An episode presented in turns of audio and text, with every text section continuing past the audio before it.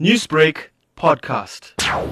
The closure of the beaches um, has an impact on tourism and the tourists that are going to be coming into the area. Uh, it is something that we've been discussing for quite some time uh, with the provincial government as well as the national government. I must say that uh, you know the fact that we don't have a blanket closure of the beaches in a particular part of the country is better than you know what has been happening in other parts of the country. I do think from the days that have been chosen that uh, you know, an issue of crowds. The crowds are not usually the tourists that are going to be there, but these are the day visitors that are going to be coming to the beaches, coming from the suburban areas, you know, the townships and the rural areas of KZN. So I do think that, you know, at the least, know, the measure that has been taken proportionate to the challenges that, you know, KZN may face. Take us through the economic and social knock-on effect that closing of the beaches in Port Elizabeth and the Garden Route, which is a major tourist attraction, would cause from the big restaurants and pubs all the way to the ladies selling uh, footballs uh, and fruits to support their family. Look, there's no doubt that it's going to have a negative impact, no doubt at all. And you're quite right.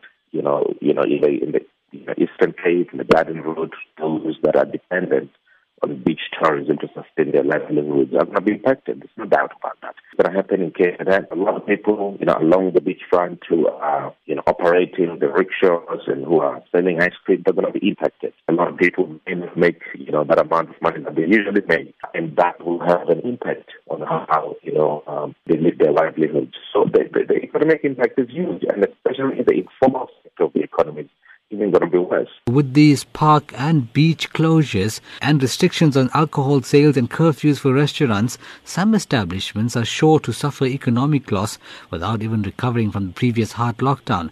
How do you see that sector doing post these restrictions? You know, we do hope that the restrictions are going to be temporary. We should be able to come back to some level of the way we were operating prior to these restrictions that were you know, imposed uh, last night. It's not going to be easy to recover. It's going to take time. You know, it has been devastating, uh, you know, for, for the entire hospitality and tourism sector. So it's not something that I can see that we can recover in the next year or so. It's going to take a bit of time. Newsbreak, Lotus FM, powered by SABC News.